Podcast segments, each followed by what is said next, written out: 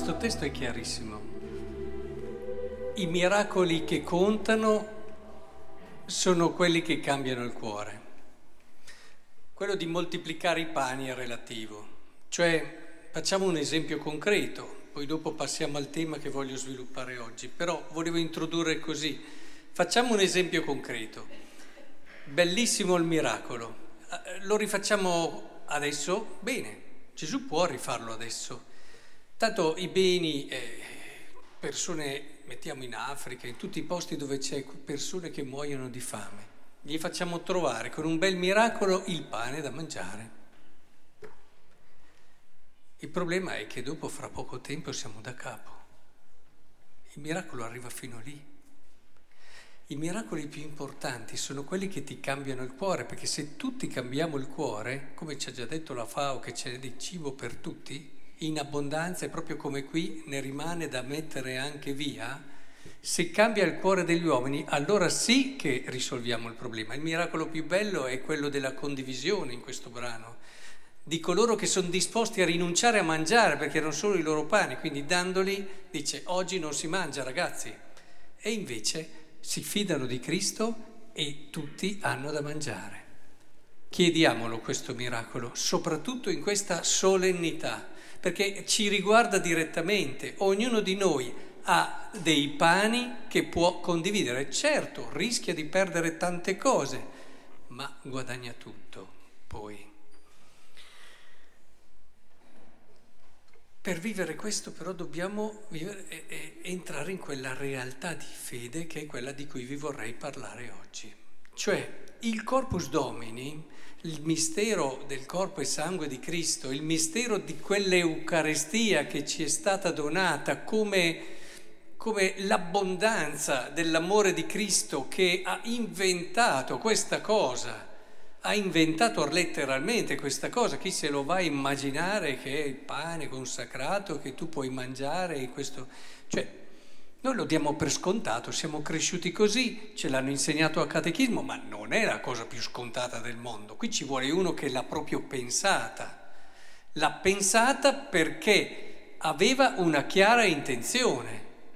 E direi che una delle, come dire, si parla di geni, beh Dio lo è, chiaramente essendo Dio, beh qua si vede proprio, qui si vede proprio.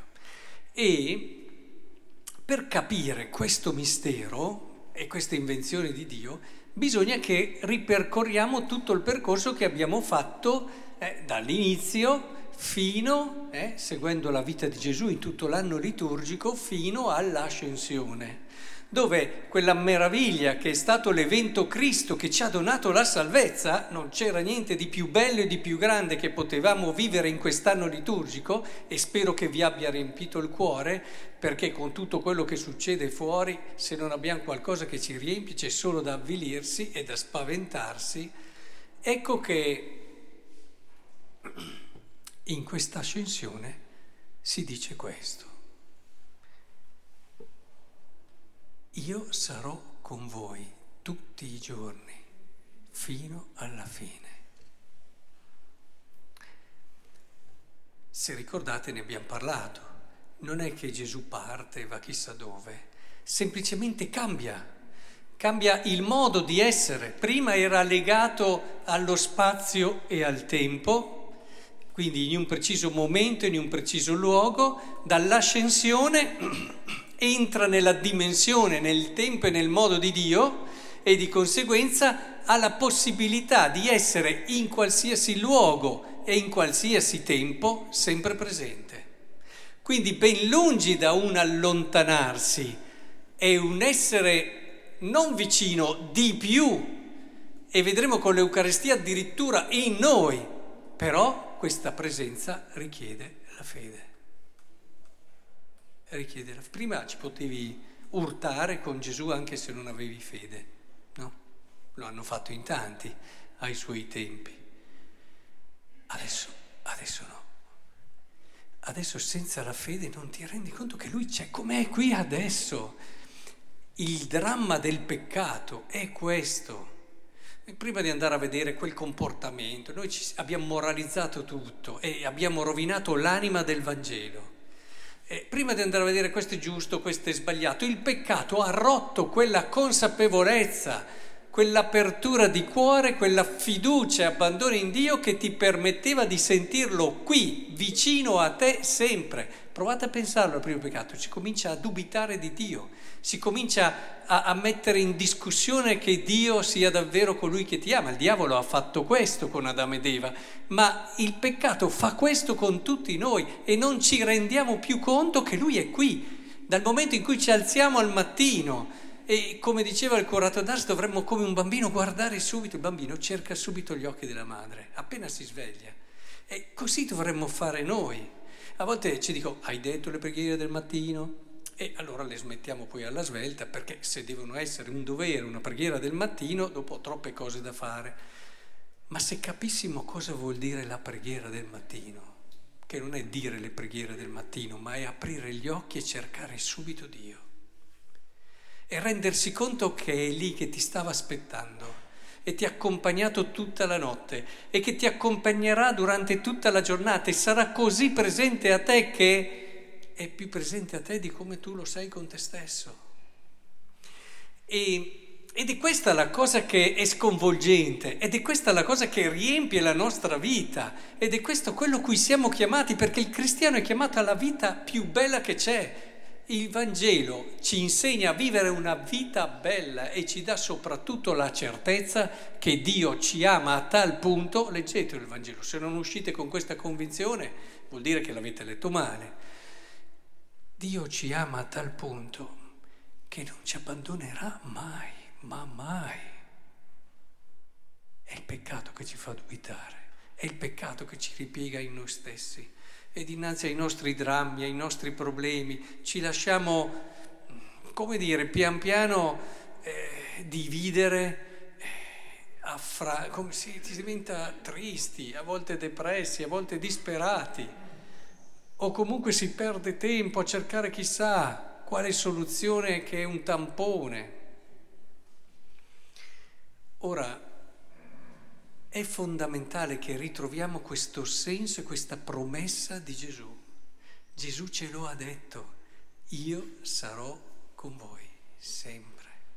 Lo è adesso qui, ma lo è anche adesso in questo momento, proprio grazie all'ascensione in Africa, in America, in Australia. E c'è proprio Lui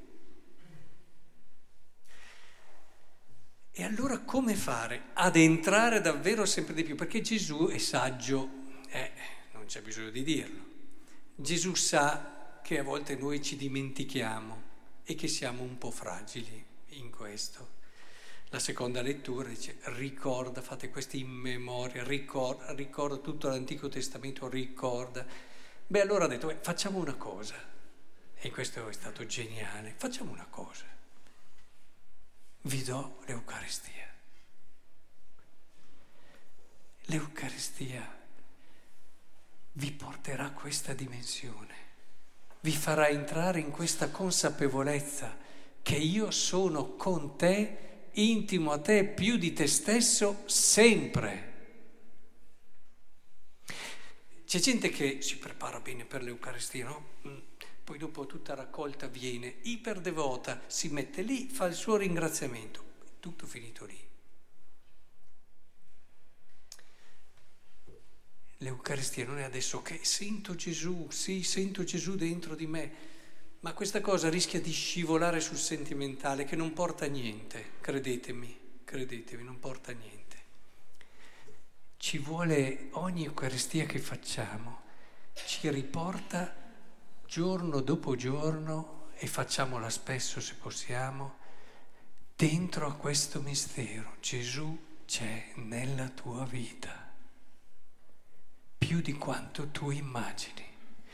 E giorno dopo giorno ci convince, noi che siamo così pratici, concreti, pragmatici, ben venga, ma ci convince che non c'è solo quello che tocchiamo e vediamo nella nostra giornata, c'è molto di più e ci apre progressivamente gli occhi, la mente, il cuore.